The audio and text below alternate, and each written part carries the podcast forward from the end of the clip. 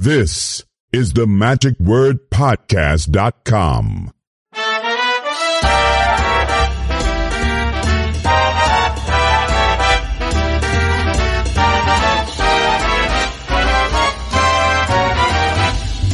Hello, this is Scott Wells for the Magic Word Podcast.com.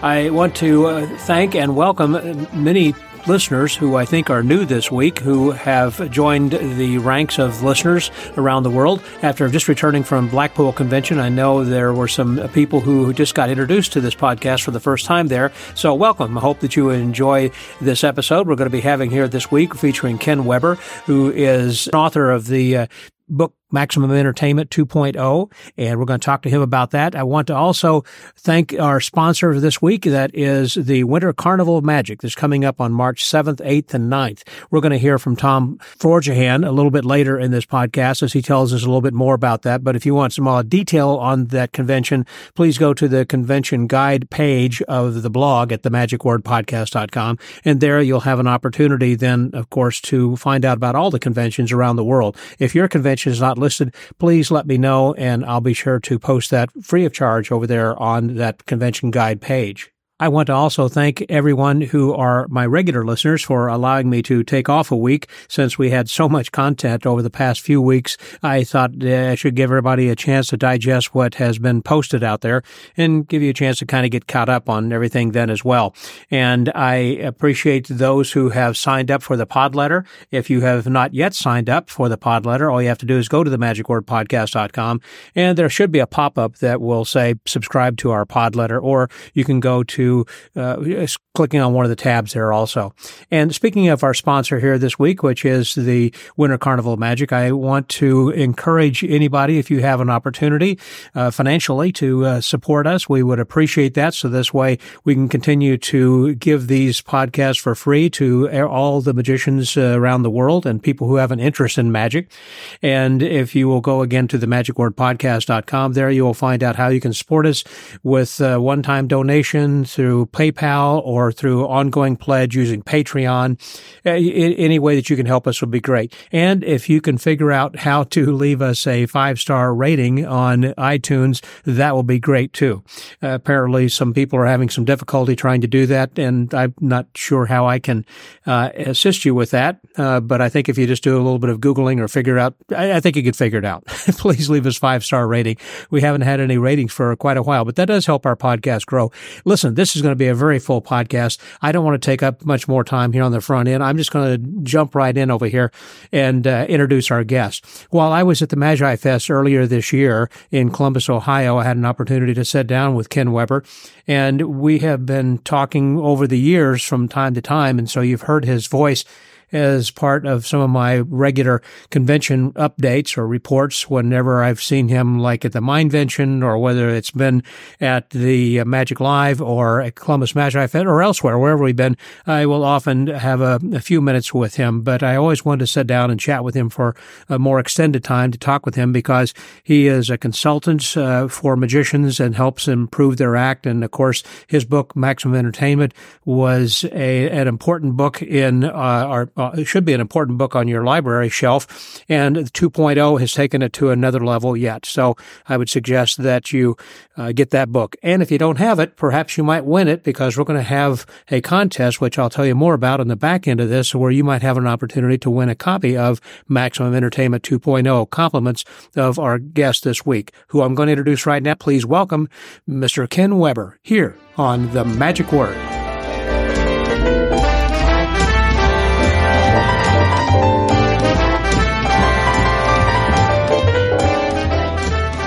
Today I have with me someone who I've been wanting to talk with for a long time. Someone who is well known within the mentalism community in particular, magic community in general. And last year at the Magi Fest in Columbus was one of the, was it last year or the year before? I think was a featured speaker. I think the year before. The year before, yeah, in 2021, two, sorry, what's this 2024? then now here we are in Columbus at the Magi Fest then.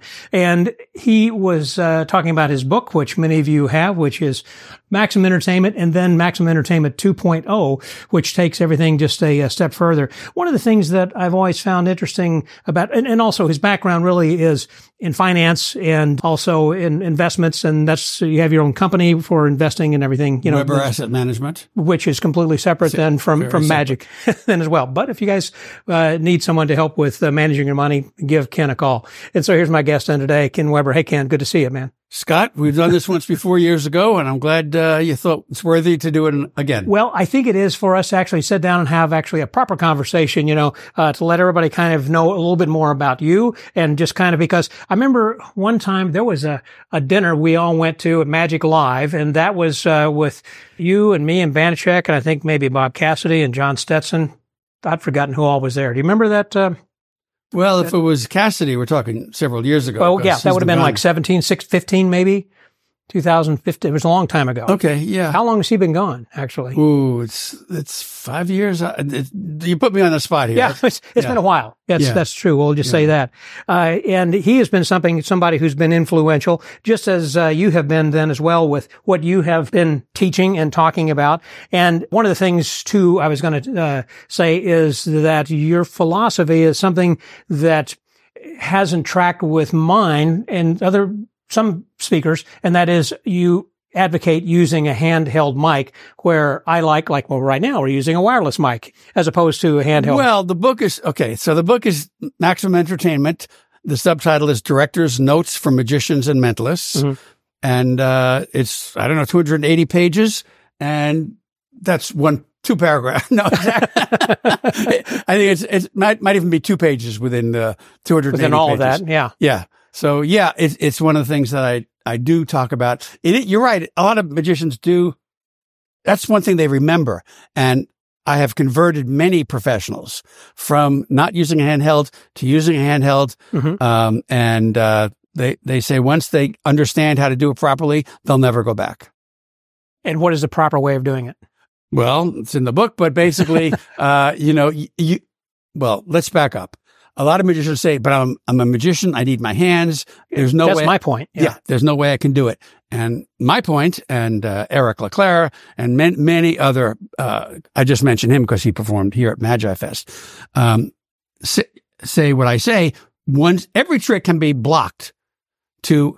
either have the mic on the mic stand, your hands are free, or you have one hand and you can do stuff with your other hand. One hand holds the mic, one, or for a short period of time, very short, you can put the mic under your arm mm-hmm. like that, you know, which I'm, you can't see, but in, right. in your armpit, right. take it out. That's for very short time. And, or you have the holder around your neck, yes. which is my least favorite, but a lot of guys use that. But if it's around your neck, and those have improved greatly, great flexibility. They're dark. They're very small. You don't even know they're there. Uh, you put it in and out very quickly. It's, it's easy. And you have that handheld mic.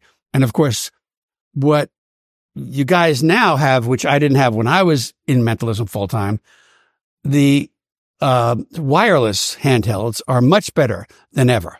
Mm-hmm. So, you know, you got reliability. Um, they're small. They're easy to hold. So it, you don't have to worry about the cord. And yeah, not worrying about the cord. Mm-hmm. Right, right, right.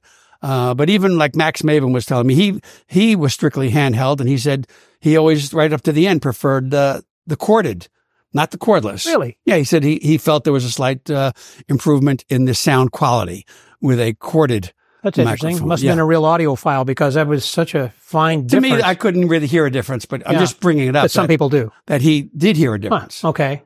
Yeah, yeah, because I remember Terry Seabrooke using that line whenever he would try to fiddle with the cord, saying, "I had more cord than this when I was born," and because uh, it was kind of shorter, he's pulling it along or whatever. And there are techniques so, you know you can look awkward with a handheld, or you can get used to how to do it properly, and nobody ever notices. Yeah, if you're going to be using one of those gym cracks or you know thing that goes around your neck or whatever, then you might as well just be using a regular wireless uh, mic. No, but no, no, okay, no. because again, if it's a gym crack, you have the handheld mic, and the whole thing about um, using a handheld mic. I can't believe this is the first topic we're talking about. uh, but I follow the lead, Scott. Yeah. Uh, you know, the, the whole thing is when, especially for a mentalist or any performer who has people come up on stage. Mm-hmm.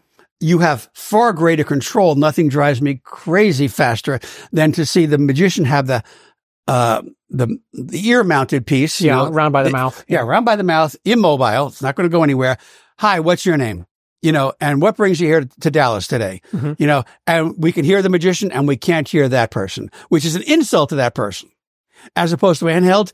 And again, you can't see me, but I'm miming Like holding, holding the mic, to mic. here as Yeah. I'm talking, and then you angle the mic to the person Sure. so that they are equal to us in terms of audio.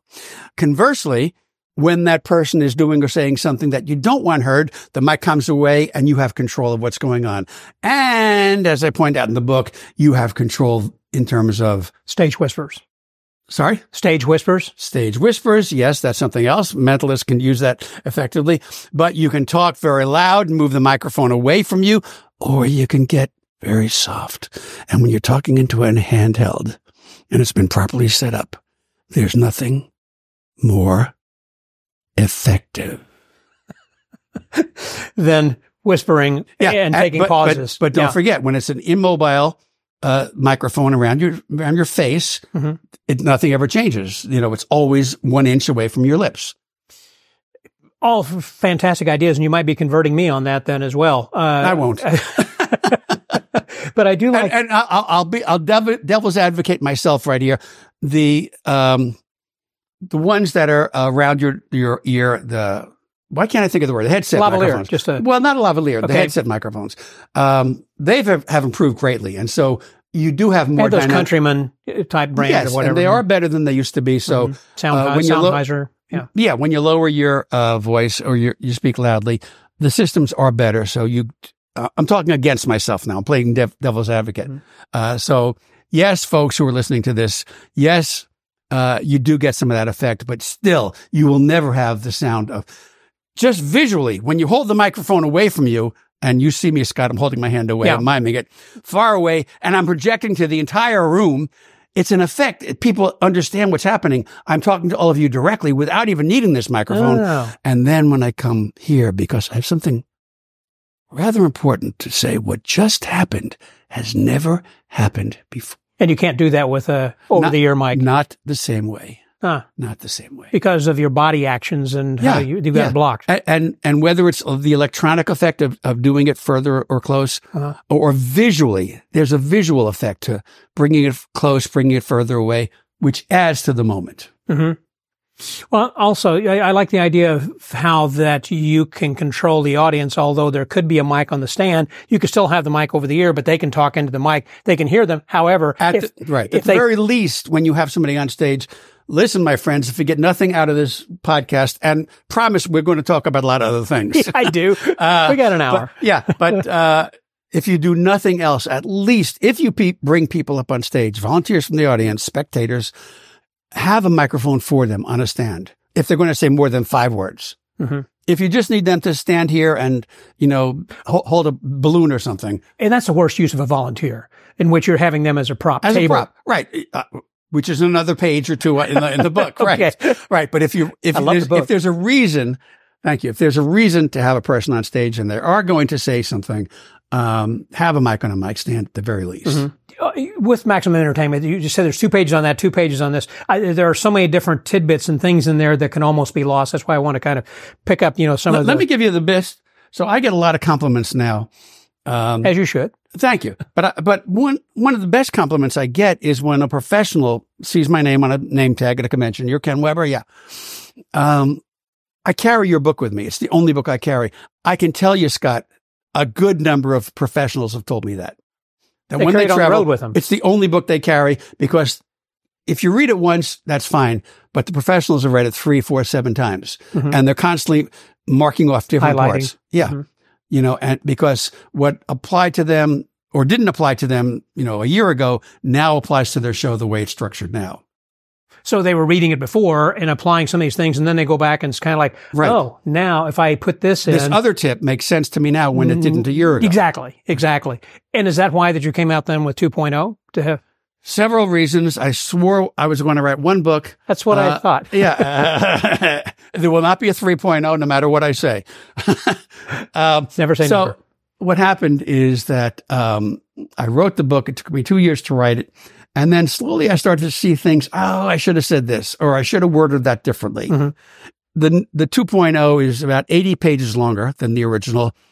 So there's like 80 pages of new material that I think were important. Mhm. And then I tweaked almost everything. Much of it you won't even recognize if you read the book and you read the, uh, the 2.0, but it's tweaked. It's a little easier to read or it's clearer. You know, the, the points are made in a little more uh, direct way. So I spent two years writing the original. I spent two years rewriting, you know, doing the revised version, revised and expanded version. So are you saying that if you're going to be buying one, you don't necessarily need to have both? Just get the 2.0 Oh, oh, if you buy one, you only are going to get 2.0 Yeah. because it's everything that's in number the one original. Right. plus more Right. Plus more. That's why it's not called, um, have a different Max- title, It's not called Maximum Entertainment 2 because that implies uh, a brand a new book. series. hmm It, yeah, it implies a series or a brand new book. Whereas thanks to software, 2.0 of, you know, of Windows Mhm. means it's Windows, just the latest version of Windows. Yeah. So 2.0, uh, and my dear friend Joshua Jay says, Ken, please don't call it 2.0. But I didn't have an alternative. I thought about all other ways of saying it. But 2.0, because of software, we understand it's that, but it's the evolution of it. Right. Well, why does Josh say? I don't know. Josh, I love Josh. I know you do. He's Yeah. smart. He's smart. Uh, I never, I never got over that, that he said, please don't go. I think because it became cliche is what he was saying. I see. Uh, so I gave it a lot of thought. What else can I call it? I couldn't come up with a better, uh, version. So Yeah. we went with 2.0. and I'll, I'll put in a plug because I just said that to somebody this morning. Uh, it's the same price as it was 22 years ago when the original came out, $40. Forty dollars still, Yeah. Mhm. Yeah. So, uh, and available pretty much every place. I mean, pretty I- much every Is it published bookstore. by Vanishing Ink? Uh, it's not published, and, and Josh never forgave me for not, not publishing it through, through Vanishing Ink. Uh, I uh, I had complete control in the first book, and I decided, uh, as much as I love Vanishing Ink and and several of the, of the people you know in the field in the field, um, my friend Guy Bavli taught me how to deal with Murphy's directly, and uh, so I, I basically got it published. And I got to tell you, Murphy's every few weeks keeps sending me checks. Yeah. Uh, you know, it came out the the the 2.0 came out. Uh, geez, it's Eight years ago? no, uh, it's like five years ago. At Was this it just point. five? Just I know it's before Yeah. COVID. Y- Yeah, and uh, they keep sending me checks because the the magic shops and stores around the world keep Yeah. keep selling it. So um, it's kind of nice to uh, know we're approaching ten thousand copies sold, which apparently is not common in the. It's not. And I don't I don't go and do tours. I don't. I'm not lecturing. I'm not doing anything to. Just keep selling. Do you not lecture? Well, except at conventions. This is was the Magi Fest the only places you've actually lectured. Well, or Josh is a friend. He mind, said Mindvention, maybe. Uh, Mindvention, I did the 18 minute thing. At my, Oh, no, no, not, yeah, I'm thinking of Magic Live where I did the 18 minute thing. Yeah. No, I thought you did something in Mindvention for Danny Archer. Years ago. Long yeah, time ago. Yeah, Mhm. yeah. Um, but, but yeah, so I don't do tours. I mean, most people sell their books, you know, going to Right. clubs and all that. And I, Right. I don't do that because too busy with other things. okay, So it's get your just, own life. yeah, it's just, it's word of mouth. And I'm so, so pleased.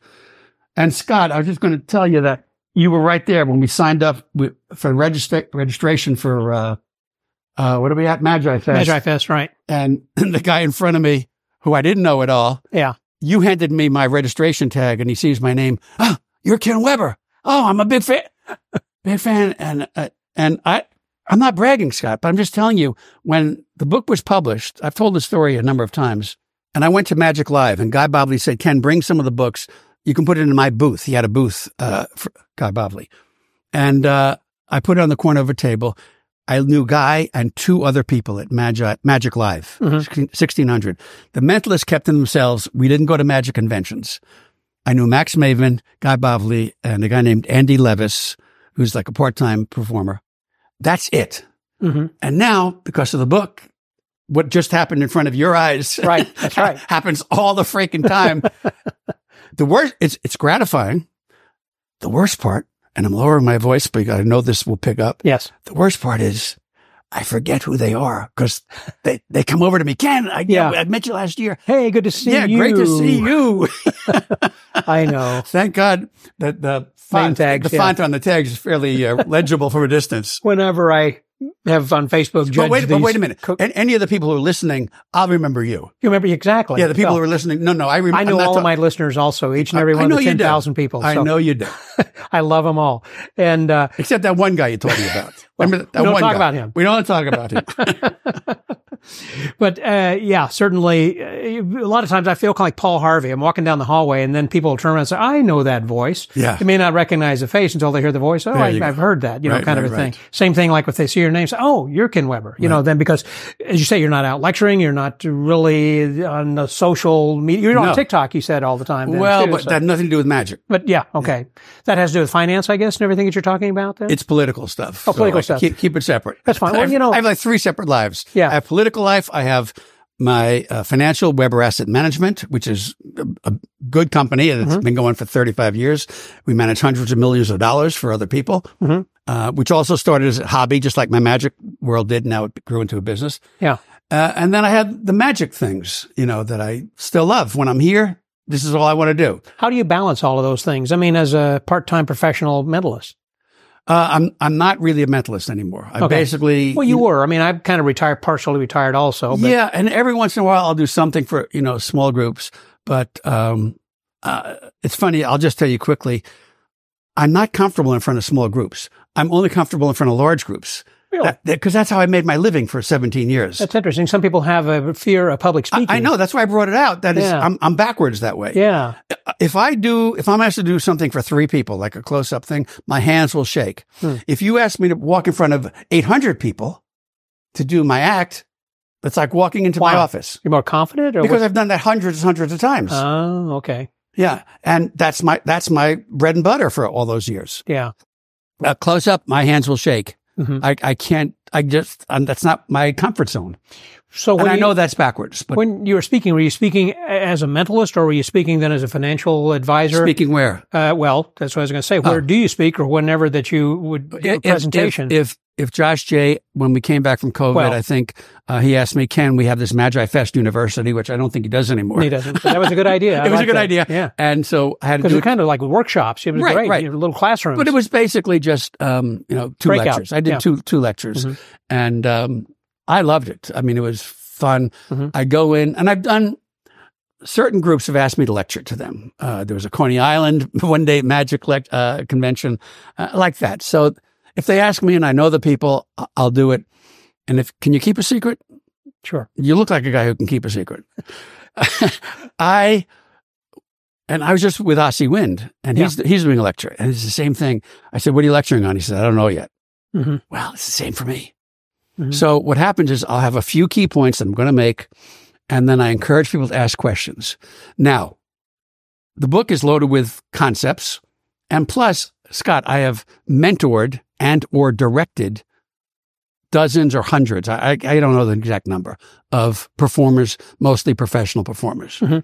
Meaning, I encourage people during my time in front of them in a, in a magic convention to think of questions that relate to their performances. Mhm. What are you dealing with? What are you curious about? What is what has been a problem for you?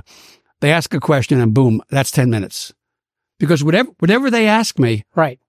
I- know what they're talking about, and I've helped other performers get over that particular problem Mhm. because I've just worked with many, many people.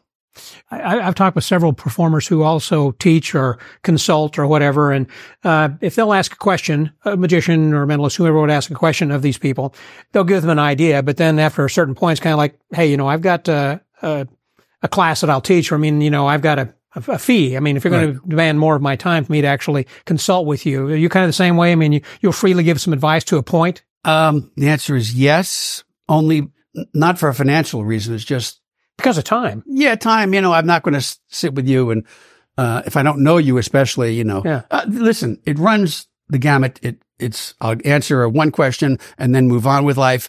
Or if I know the person and there's a reason I want to work with him or her, uh, I'll offer my services that way. Um, I will tell you, this is sort of breaking news. Um, I have now begun to charge a Mhm. few people, and I'll tell you why. Not a lot of money, but I charge um, a bit. This is not my own discovery, but if you give somebody something for free versus they pay something for it, they value the what they pay for. Mhm.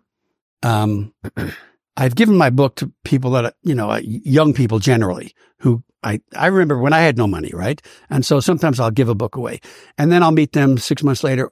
How, well, I, I'm up to pet chapter two and I like it, but I haven't gotten, Okay, fine. If they spent the damn $40, the same price it was in 2002, Mhm. that price hasn't gone up. Yeah. Um, if they spent that money, they'll read it more quickly. because they have an investment, They have an investment in it, literal. financial investment. Yeah. Sure. Mhm. Yeah. And so, um, also I'm starting to charge for my, you know, mentoring because my time is tight. You know, I'm in my seventies now Mhm. and I'm saddened. I have clients and I have friends who say, gee, I'm retired and I- don't know how to spend my time. I don't have enough time. Mhm. I do so many things now. Um, that if I'm going to say I'm going to help you, well, I'm- I'm sometimes very bad. You know, they send me their video and I may not get to it for five weeks and I feel guilty. But if I know they wrote out a check or said, you know, Venmo, nobody writes checks. Right. That's right. Showing my age. PayPal, Venmo, Yeah. Zelle. Uh, and I, I know, and I tell them, don't, don't send it to me until I tell you I have watched the video and we're ready to move. Oh, then then I'll let you send it. yeah. Yeah. Uh, but I know if there's a financial commitment from them to me, I'm going to look at it differently as well. So it works both ways. I'm more literally invested in it, as are they. When you see a performance, do you offer advice freely to someone after the show or only if they ask for advice? Option B. That's what I thought. And that's, Scott, that's the way to and go. Scott, I will tell you, my friend, uh, I see people all the time and I'm dying to say something. Please, please ask me. Just give me an opening. Yeah. Say, hey, Ken, do you anything you, get a note? You got a note? And I, I, I know in my head I have 12 pages of notes. but, yeah, buddy. but, but here, you know, I give two. I'll give two notes because I'll first, Why? you know, one Why of the, I di- give them all 12 pages? shut up. What are you doing to me here? Listen, one of the differences between the original book and the 2.0 is there's a section in the back called uh, How to Give Advice. Notes Oh, notes. and Yeah. How to Receive Notes. Yeah, I remember that chapter. I'm glad we're getting to this. Yes. Yeah. And, and in both, uh, well, when I say how to receive notes, the first thing, when, how to give notes, the first thing I say is always start with the good stuff. Mhm. And Scott, that's not always easy. You look good and Yeah. you had the, Yeah. your, your breath was fine. Your nails were polished. Yeah, something like that. um, so, you know, I do start with the good. And, and honestly, anybody who's going to come over to, to me and ask me, they're somewhere along the evolution. They're not total beginners, you Mhm. know. Uh, so you start with the good stuff. But then if there's not a formal relationship, I'm just going to give one or two highlights, maybe three if, if, you know, if, if it's appropriate and I feel that they are really into it. But yeah, but sometimes, I mean, there are people here at Magi Fest, a good number that I have, they'll send me a one hour video Mhm. or even a 20 minute video. And thanks to technology, I say, okay, I'm going to play your video. I'm in New York. They are wherever they are. Mhm. And you know your act. I'm going to play it on the speaker so you can hear me. And I'm going to keep stopping every few minutes. You do this over Zoom? Um, I have to think. Yeah, sometimes over Zoom and sometimes um, o- just over the phone. Oh, okay. Yeah, but I'm going to start doing it more over Zoom. I, I don't do it over Zoom because I have my I'm watching it on a computer and I'm not doing two computers. I see what you're saying. But they Sure, know their sure. act, Yes, so they only have to hear it. Yeah, yeah, yeah. So um, I, I've done one or two over Zoom, but it's just easier for me to just turn it on on my computer. They hear themselves again because it's on the speaker. So when you said that over there, you know, uh, whatever it is, I say, here's a better way to say it, more effective, or that was too long, Mhm. t- too long, or that was uh, you were rambling. Mhm. You know, shorten that right there, or right there you turned at the wrong moment. Let's, and I tell them, record what I'm saying.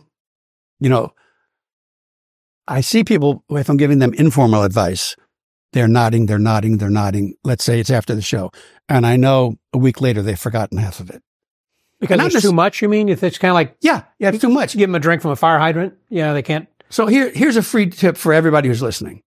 Uh, just remember this. When I did Magi Fest University, um, one of the first things I said to them, I said, everybody take out a, either paper, and- paper and pencil or your note. Uh, Yeah, we're all given notebooks. Yeah. Well, your note uh, on your, on your phone. on your phone, yeah. You- everybody's got a note function.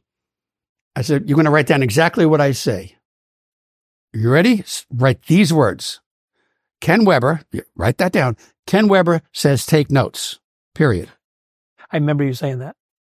Now keep going. Now you're going to say next line. Ken Weber says take more, but put that in capital, more notes, exclamation point, close parentheses, close Yeah. quote. Yeah. because, and then I explain what I mean by that. I am cursed that early on in my life, I took standardized tests like students do, and th- the teachers or whoever said, "Y- "You're you're high up in the standardized tests, Mhm, mhm. meaning you're kind of smart." That's a curse, and here's why: I'd be sitting there watching a lecture, at a magic lecture, or wherever it might be. Mhm. That's great advice. There's no way I'll forget that. I know where you're going with this. Yeah, it's obvious. Yeah. a week later, what did he say What about did he that? say? yeah, I'm a moron. I'm a freaking moron. And this is applied to my financial life, my my, my show business life. Scott, I'm telling you, if I, I, I'm knock on wood, fairly successful in, Mhm. excuse me, but if I had taken more notes in my life, more carefully, I would have had, I would have been much more successful. That's a good point. Note taking is important, and some of those notes should be put up like on your mirror to remind you of something, you know, Right, as well. You right. know, But just the fact But- of writing it and then you come back to it a week later. Oh, oh, I forgot he said that. that's the same thing uh, about after a show that you might hear a line that somebody throws you in the audience. You're thinking, "Oh, I got to remember that." Oh, I bring that up all the time. Yeah. I mean, I, I, I was a kibitzer. I was a, you know, from the Catskill Mountains. I played with the audience and all the time. Well, I'll never forget that line. And next day, what was that crap. again? Not, e- there's no chance in the world I remember that. So you need to write them down. Got to write them down immediately. hmm Yeah. What do you think about recording your dreams when you wake up in the morning? Well, threw me for a loop there. I'm not a psychoanalyst. Uh, I have no idea. I mean, sometimes you have a, an idea. It's like, you know, if I, I mean, I had a I know my dreams are wacky. I'm I- I had a silly idea in which that I was thinking about having a uh, a tennis racket, but making it like a folding coin. So this way that you know that it would turn in such a way like a coin that could go through a mirror or something. And I remember sharing that idea with Shimada uh, so many years ago because he was doing a stage. Of course, that tennis racket and Shimada don't fit together. I don't know why I was telling him about the idea, but it's one of those things I had as a dream, and I thought this seems to kind of make sense. Then I was thinking of another one of a I told Franz Harary about. There was a tip over trunk there was a sub trunk. I mean, just not just tip over, but a sub trunk, you know, that you can show empty and then, you know, somebody comes out, you know, or you could exchange places or hey, whatever. listen, if, it- if it makes sense to you in the morning, Yeah. typically you wake up and when you th- think about it, oh, that was ridiculous. But if it makes sense as you waken, you know, why not? I'm yeah, not going to well, argue But you can it. also then kind of tweak that a little bit throughout the rest of the day, or you kind of go back, well, that was pretty stupid, but what if I did something else? And Right. so that's why I think it's important to not only have that, but also a to-do list. If you got something you're going to be doing, do you use a to-do list uh, in the morning or jot Well, down I- things throughout the day? I don't, I don't in the morning, but I said in the original version, um, you know, write stuff down, have, have your notebook. And I, I ended one of the chapters by saying, you do have a notebook, right? Mhm. I wanted to end the chapter right there to say that's an important point, Yeah, important which point. means if you don't go get one right now. Yeah, but listen, when I was in show business, we didn't have you know a whole video and and audio pr- uh, equipment right in your pocket. that's true. So what I say is, and it's still true, if you're driving to and from a gig, hmm you're driving back, turn off the radio, turn off your podcasts, turn on your voice recorder. That's easy to do, and just free associate what happened during the show, what worked, what didn't work. You know, what On the drive home. on the drive home. That's a good way to unwind, actually, and to uh, download your brain of what Right. you think happened. Right. Uh huh. Right. Now, a lot of people don't drive home. Uh, they're, they're on a cruise ship or whatever. Uh, for example, Bill Cook, Mhm. right out of Chicago. Yep. I met Bill and he said, Oh, Ken Weber, I love your book, blah, blah, blah. I, and he said, you want to know something? You said record every, you record your shows. He said, I record every show. And I don't know if, I do not know if Bill still does this, but he said he goes home. Uh, I met him at the Magic Castle. Yeah. He said he goes home, he pours a bowl of cereal, milk, and he watches the show from beginning to end and takes notes. And Bill Cook has gone from being a nobody at the Magic Castle, which is oxymoron if you're at the castle, Yeah. somebody, uh, to doing, you know, big shows around the world now. Yeah. Uh, so it worked for him, and I know it, it would work. For, I don't advocate recording every damn show. Well, that was also something that J- uh, Anderson was always talking about then as well. And as part-time pro, is be sure to record things. Of course, back then you'd be recording just with a cassette player, Right. and then, as you say, we all carry the phone. Then right now, it's easy to record video and or audio Right. uh, with that, and then watch it later. So it's probably a good idea to be recording those notes if, if you're going to be driving, as you had said, rather than trying to watch or listen to your show because you're not paying attention to driving. The whole point, exactly. Don't don't you know get in trouble as a as a driver, but the point is somehow whether it's Ken Weber says take notes or you're recording it on the way home or, you know, you're Bill Cook having your cereal, just the act of thinking about what just went down on the stage, what happened, Mhm. close up, stage, whatever you're doing, um, just the act of making an effort reinforces that in your mind. Mhm. It's important. We're going to take a brief pause while we have a word from our sponsor, Tom Vorjahan, talking about the Winter Carnival of Magic. Winter Carnival of Magic, March 7th, 8th, and 9th is coming up to Pigeon Forge, Tennessee. And I, I know some of you who are listening to this are thinking, ah, that's too far, or it's in the middle of nowhere, it's in the Smoky Mountains, or, you know, where is that in Tennessee, or whatever. You're going to miss out if you don't go to this. This is a great convention. I've been several times in the past myself. And today I've got with me Mr. Tom Vorjahan, who's the main chief cook and bottle washer, who's going to tell us a little bit about it. Hey, Scott, how are you doing? I am great this leap day. It is leap day. It is leap day. Like any other year, this day wouldn't exist. Well, every four years, but I'm very excited to talk to you today. Yeah, maybe we'll get together again four years from now and talk about the convention again that's going to be happening in. Put. But this is going to be the 49th uh, edition, and I, I, I know next year is going to be 50th, and I don't know how you can really continue to knock it out of the park the way you do with the outstanding talent. So tell us even some of the people you've got coming up this year. Well, you know, Ring 58 of the winter of the uh, International Brotherhood of Magicians been putting this on now 49 years, like you said. Um, and if it is fun to find talent, you got to find guys who want to give back to magic. And uh, I have a list that I think is incredible. Doug Kahn, the Evasons are going to be there. Steve Valentine, Bob Sheets is coming in. Jaffa is coming up from Florida. Andy Gladwin coming in from England. Nick Diffatte. Uh, we have a special lecture from David Ginn. Uh, Paul Richards will be a dealer as well as uh, lecturing. Uh, Jason Hudy is going to be there as uh, well as my friend Ray Adams will be making his uh, cameo appearance once again this year. And, and that's just amazing. I mean, that's a, a lineup that would rival national conventions. Well, I appreciate that. Yeah, Thank uh, I can't believe that this is all being put together for the uh, the low price. What is it, one eighty nine or something? Or 189 for magicians Wow. and then uh, 99 for non-magicians whether they're children or spouses girlfriends boyfriends whatever you got Yeah. um, if they don't if they don't know how to do a double lift uh, um, or it's yeah, that's right. It's, i guess they can get him for $99 And there are going to be uh, eight lectures and four shows in three days. So tell me about that. yeah eight eight lectures four shows uh two competitions. Um the the and you say how do you get four shows in three days? But uh the first night doug Kahn's doing an evening with doug Kahn, so he'll be performing as well as lecturing. And then uh one o'clock on friday afternoon bob sheets is doing his one-man show um because i didn't want to put him on an evening show. I wanted him to shine in his own spot. And uh just talking to bob when i was out at magic live in august that is going to be well that's worth your 189 right there. Well shoot i can say that about almost anybody on this line. Yeah, Steve Valentine, everybody, right? we talked about raising the price to $350 and uh, especially as we head into these uh, years going to 50 we're doing our best to keep it at, at uh, 189 uh, it helps us to cover the bills. Uh, if more people would show up scott that's the key. So i really need anybody uh, it's not a bad flight. If you had to fly into um, Knoxville. Tennessee. You could, if you want to make a weekend of it or a week of it or whatever, you can fly into Nashville. It's a three-hour drive. If you fly into uh, Atlanta, it's a three-hour drive north. So there's different ways to get here. Look it up on a map. But wintercarnivalofmagic.com is the place to get all the details and stuff. And I just hope your listeners will go, yeah, let's go. It's a you know, it's a great great convention. I'm biased, but it's a great convention. There you go. Thanks, Tom. Thanks for that information. And again, as you said, wintercarnivalofmagic.com, March 7th, 8th, and 9th in Pigeon Forge, Tennessee. Thanks, Scott. Happy leap day to you, man. Right back at you, buddy.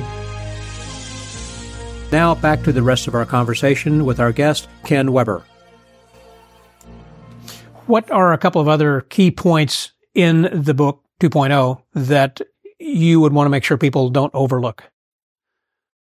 That's a tough question. I'll I tell you why. It's like asking who's your favorite child. well, it's not even that. It's it's kind of like that. Let's go back a little bit. How did this book come about? And you mentioned Bob Cassidy early.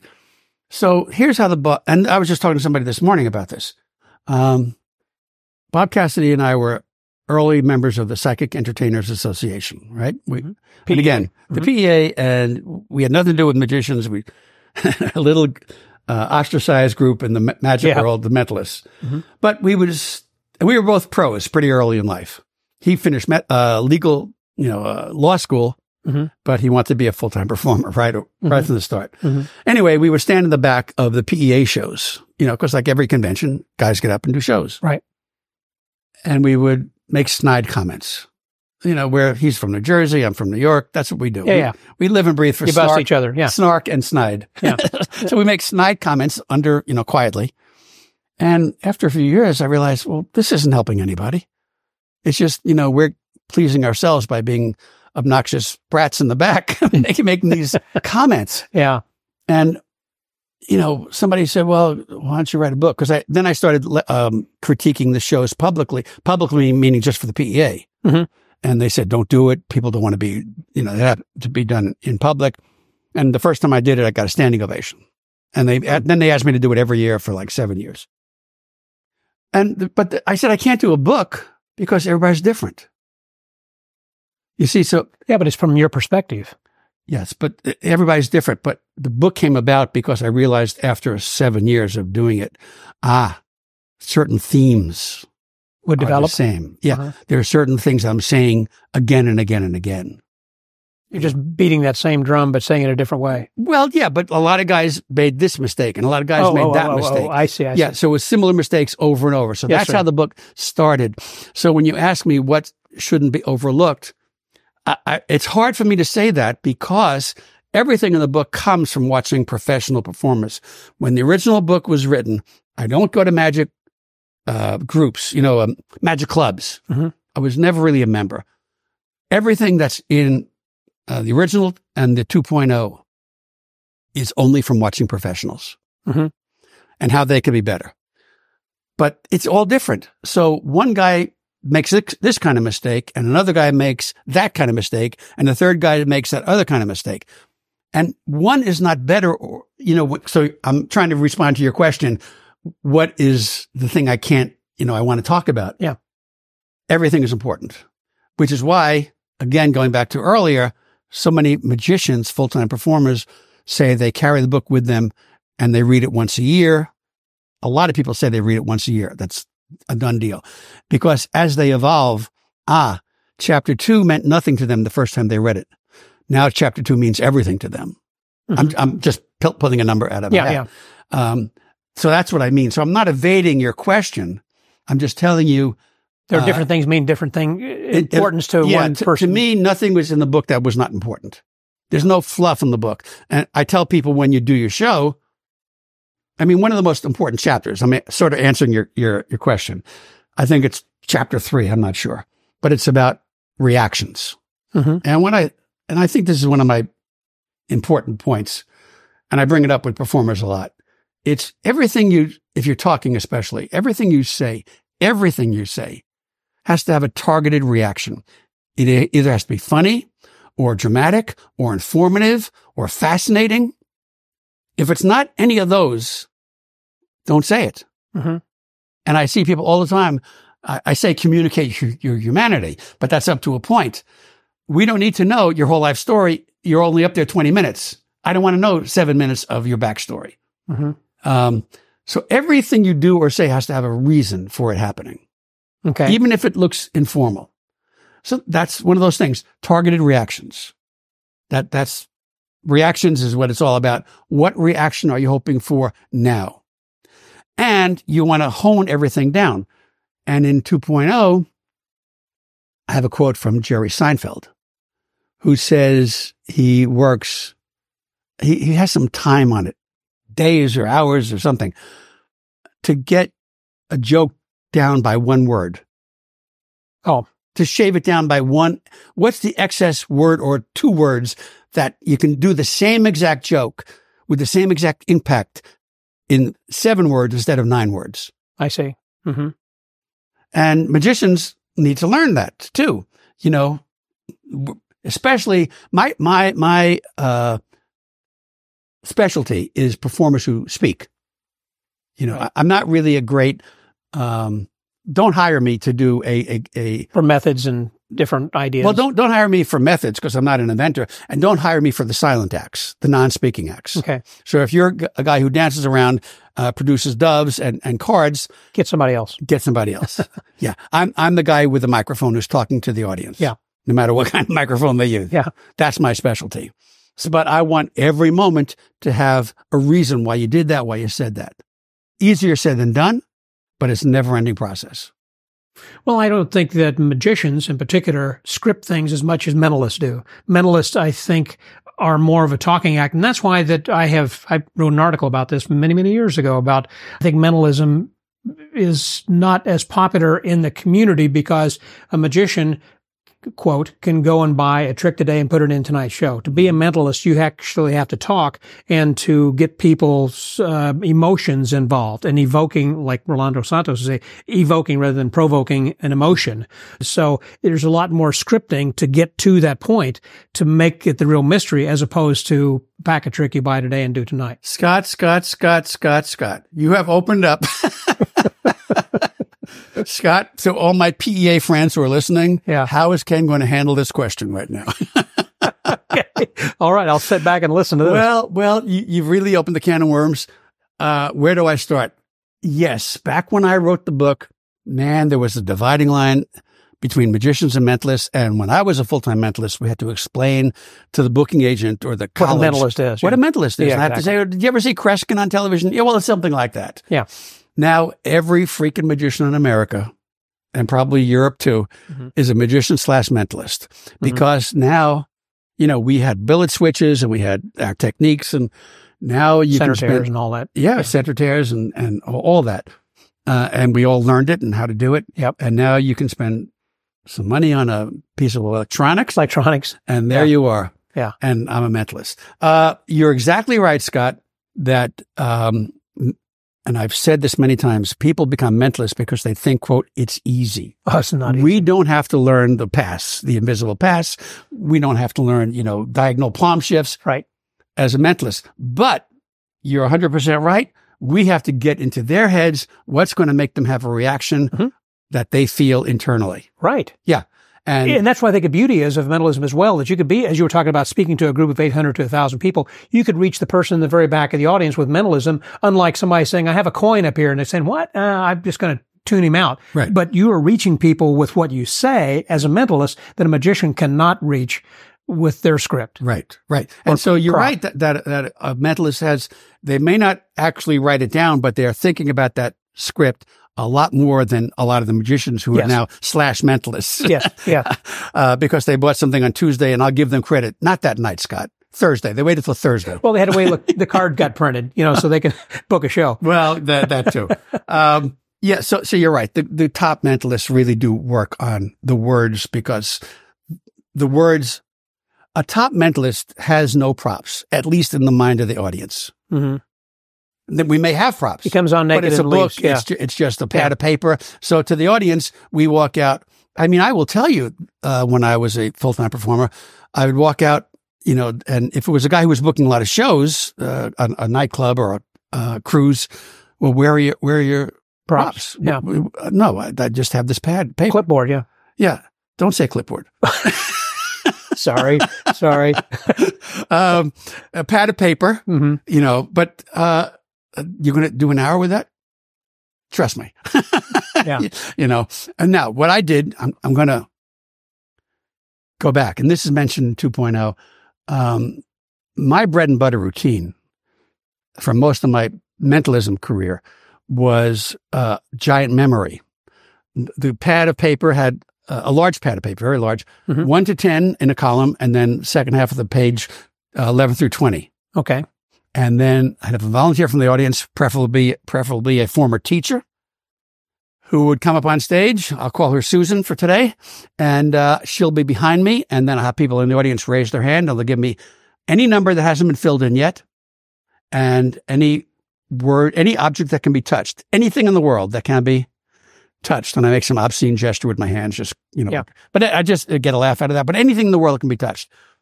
And, uh, I'll say, for example, somebody over here might say number 15 chair. Susan in big block letters will write the word chair. Somebody in the back might say number 12 ch- table. And Susan will write in capital letters the word table. Now you can give us words like table or chair. But folks, you're all adults.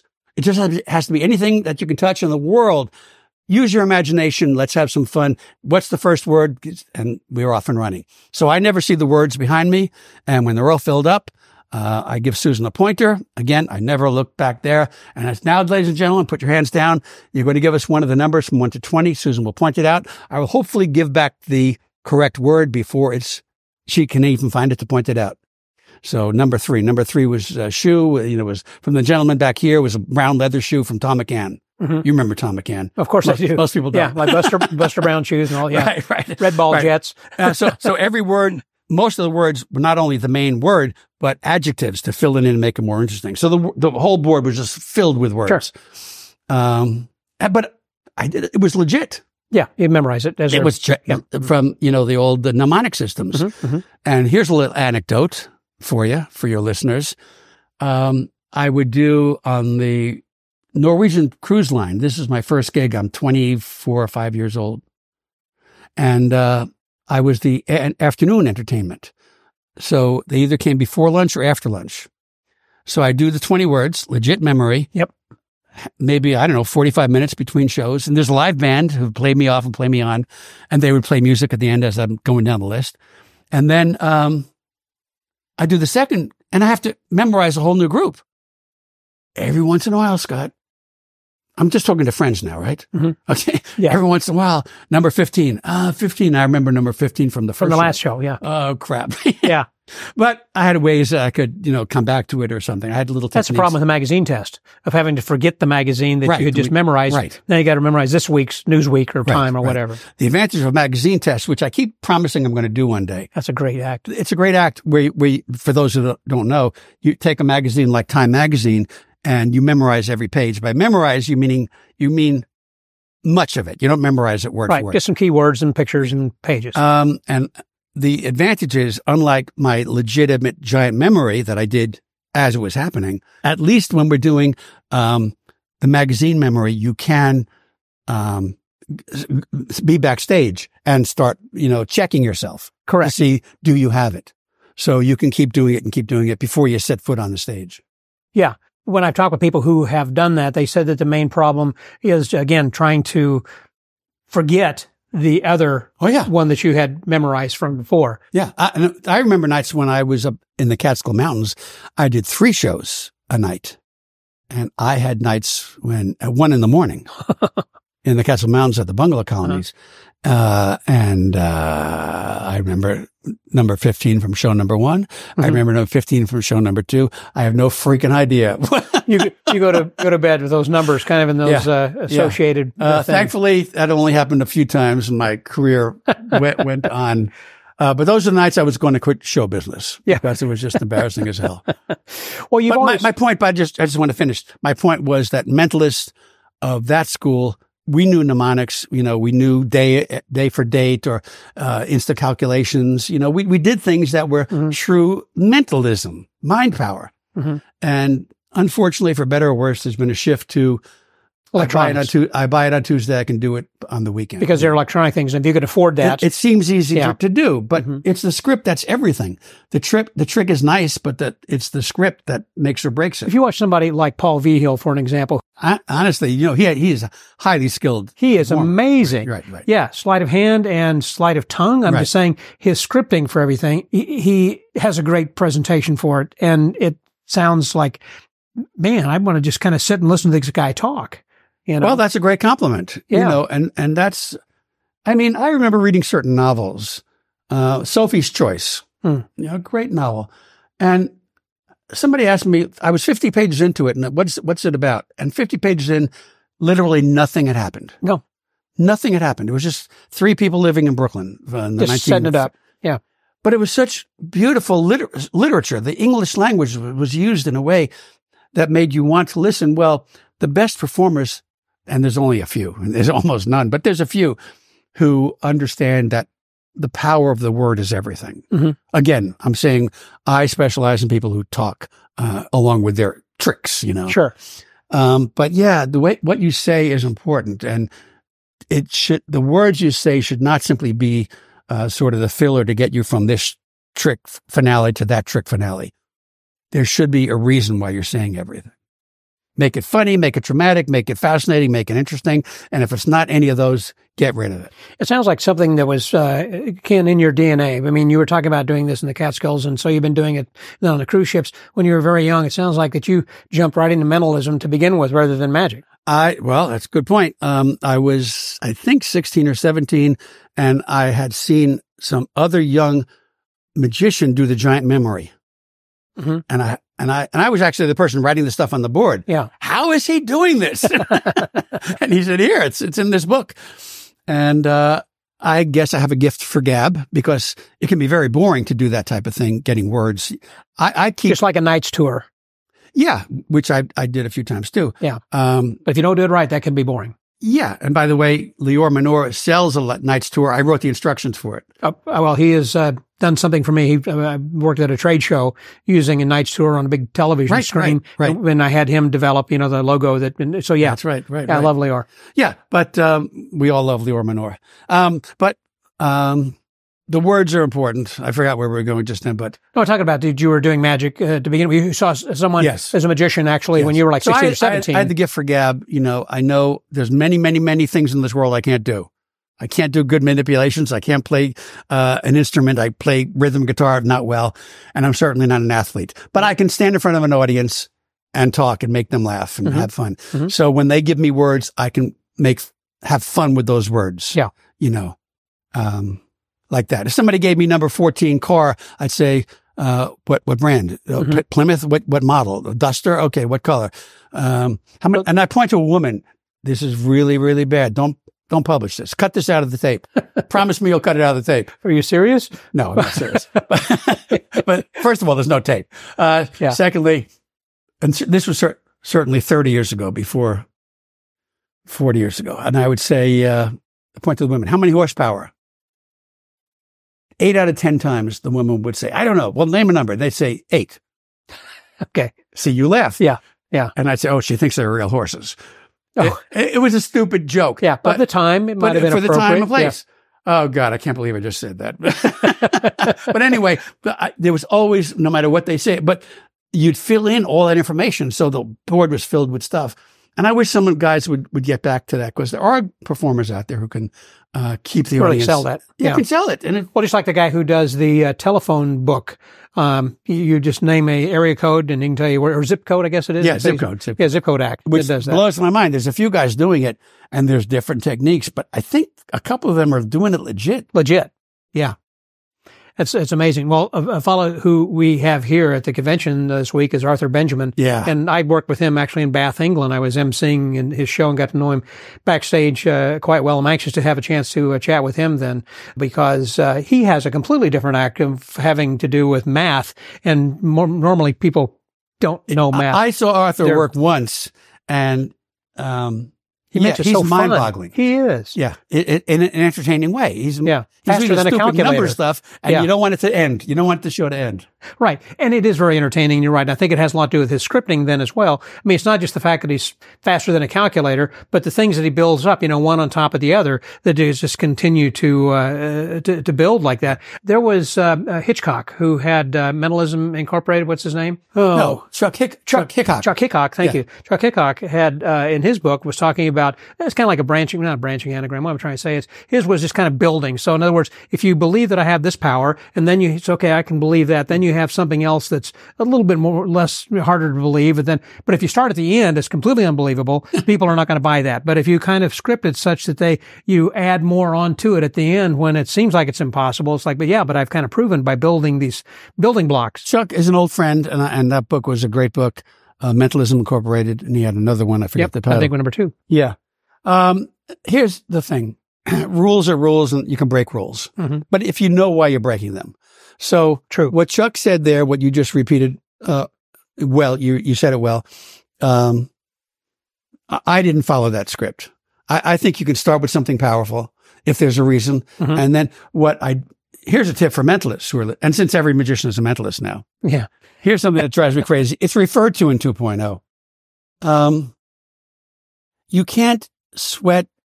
You, you can't say, here's a pad of paper that has some famous actors in it. And it's, a Sven pad. Let's, you know. Yeah. And they're not even that big and open it up. Okay. Do you have a, an actor or an actress? Okay. I get the feeling it's a man, right? Okay. And then they're struggling, they're struggling.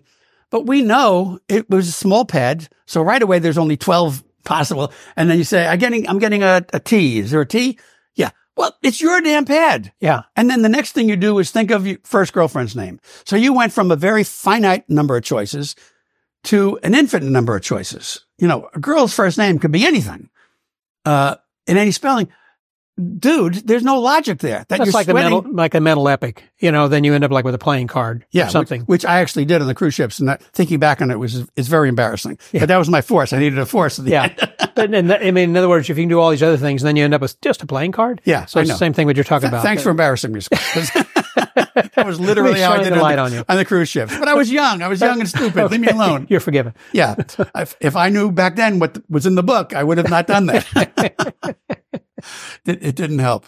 And so again, that you continued on really with uh, mentalism and uh, never really did magic, but then started helping uh, some other people with uh, with their mentalism uh, routines. I know that people look to you for advice. And, and I'll just say, when I, when I, when I coach, uh, it's sometimes mentalism, mentalists, and it's often magicians. I mean, my life was, you know, I'm a, I'm a magician at heart, right? Mhm, right. So when I help people, they can be a magician and or mentalist. I, I work with both and I'm equally, uh, invested in their success. Yeah. One of the things is completely different. Uh, you, you talk about the PEA, which I think is important organization, but there was another group of mentalists. Is it the seven or something? That's The 13? the thirteen. Yeah. Is that uh, a group that's still oh, around? Scott or Wells, you're killing me, Scott. not supposed to that, talk about last- it. that was like 50 years. Yeah.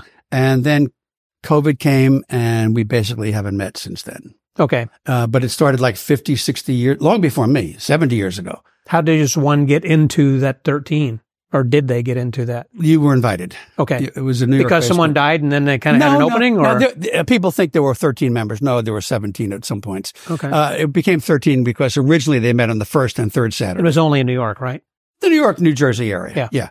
Um, but remember, back then there was no internet. You Hmm, know, hmm. to be a mentalist, you couldn't wait for your issue of Bascom Jones's Magic, M A G I C. K, Yeah, yeah. Magic with a K at the I end. got out the books. You would wait that, for that to come once a month or twice a month. I forget now. Yeah.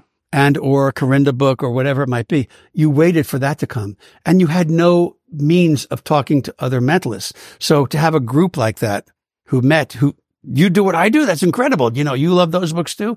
Uh, so we met, but after COVID and now you can have a Zoom meeting with, and, and we do. I have a, a small group that meets. Uh, we have people in Israel and and and California and New York, and we meet sort of once a week. You still call it 13, even though it's no, expanded? It's, a, di- it's completely just a different group. that got group. together. So 13's kind of after, before COVID or during Eh, you know, dissipated. it has dissipated. I hope it gets back together. Yeah. we, we had some great, some great, great people. Uh, Did you put some books together? No, we never did. That's too bad. The, the closest, the closest we did that I can tell you about. Do you want a scoop for your your Sure, of course I do. I'll give you a scoop. uh, I don't know how much of a scoop it is, but here's the story. Um, so Ted Karmilovich, Yes. Ted K is people. He was far and away our most innovative member. Mhm. And this is back uh, 20 years ago. I, I can't remember. But um, he kept saying he's working on a new book test. Okay, fine. Everybody has book tests. And he said, oh, this is going to be the mother of all book tests. And why did he say that? Because back then was during the first Kuwait invasion by Iraq. And Saddam Hussein said, if America invades us or fights, it'll be the mother of all battles. And that was headlines Mhm. that Saddam Hussein threatened America and Kuwait. It'll going to be the mother of all battles. Everybody knew that phrase. Yeah. And Ted Karmilovich said he's going to pr- produce the mother of all book tests. Um, that's how that title I came. see. Interesting. And one day, two or three of us were going into the city by train. I don't, I stopped going in by train, but we were going in by train, Long Island Railroad.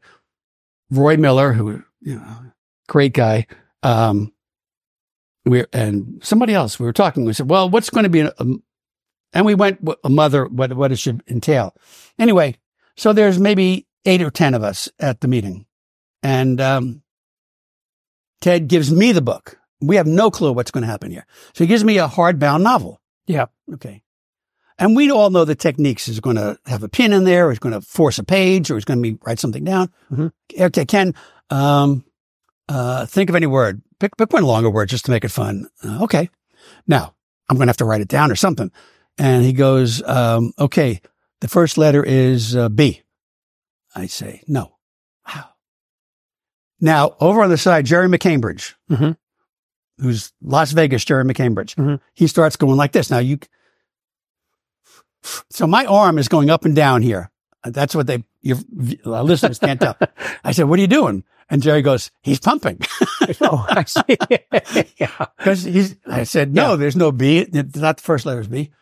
And, uh, he said, okay. So he takes out a big pad and he writes a word.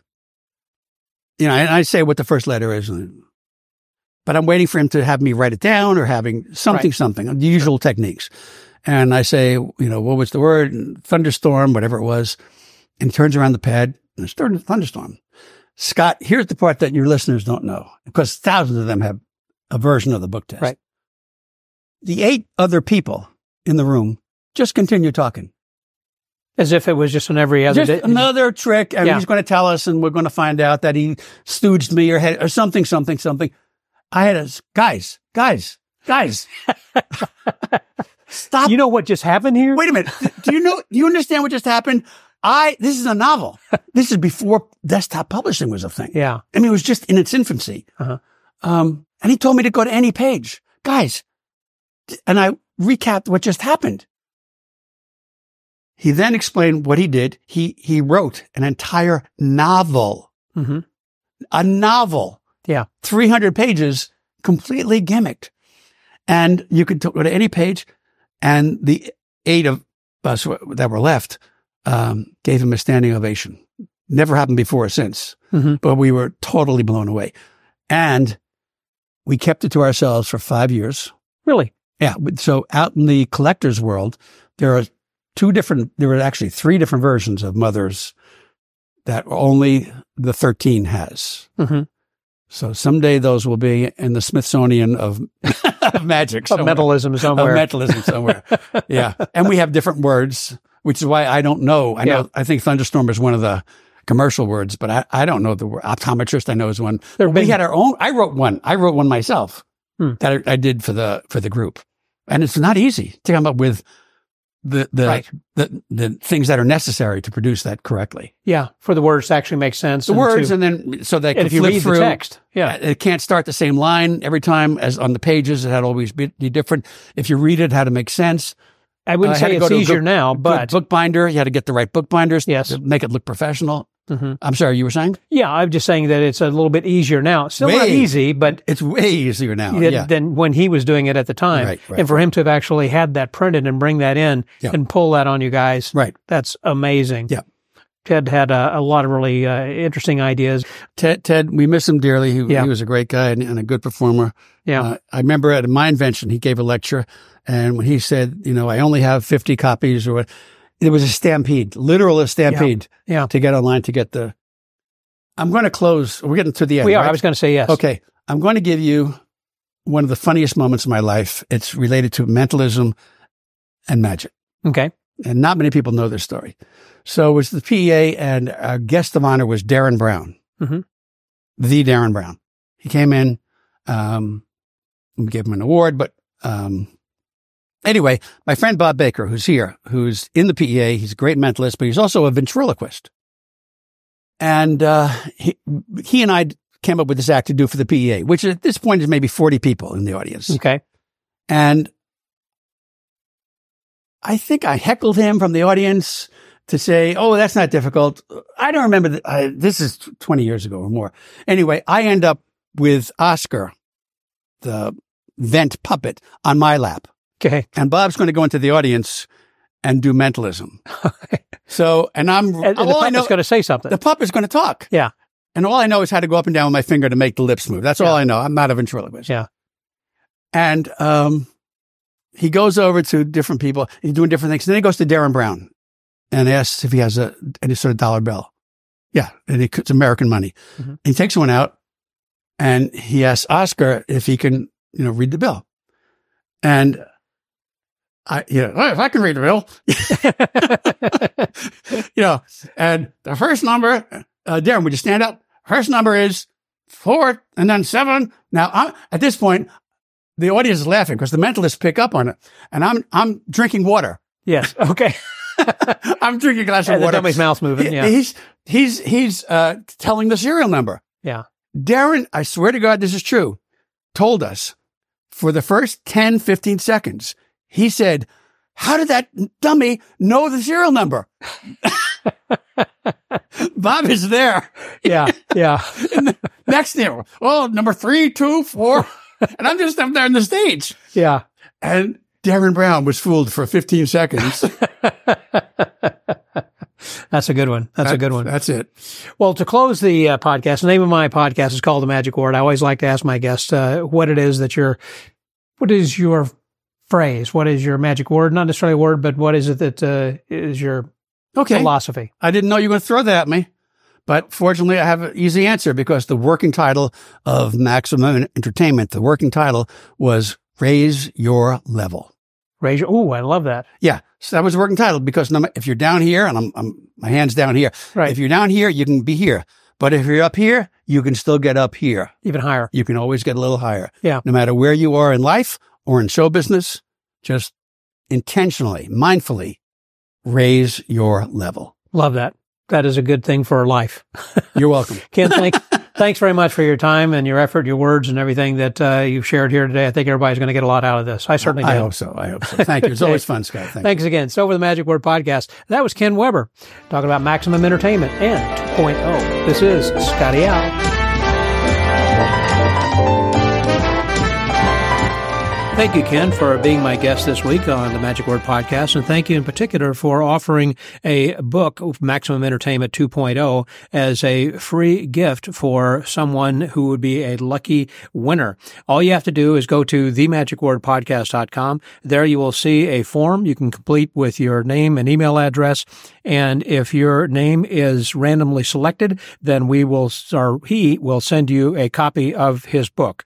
And if you reside outside of the United States, you can still enter. However, just be aware that if your name is randomly selected, you'll have to reimburse him for the uh, postage, foreign postage. Eh, He'll let you know what the postage is going to be beforehand, so you'll kind of have an idea how much to pay. And if you elect not to, then we will draw another winner. Well, this has been uh, not just a special episode because we've got Ken involved, but also because it's uh, a leap day, eh, which means this is uh, a leap year. We have an extra day here this uh, year, and it happens every four years. Which, but it's falling on a Thursday. This is very unique because it only happens every 28 years, so it's not going to be happening again until 2032. So I believe it is. So you'll have. I, I don't know if I'll be around then to still doing the podcast, but uh, with your support, God's help, and uh, the creek don't rise, uh, perhaps I might still be here. Who knows? In the meantime, if you'll make sure that you subscribe to the pod letter, help us with your financial support.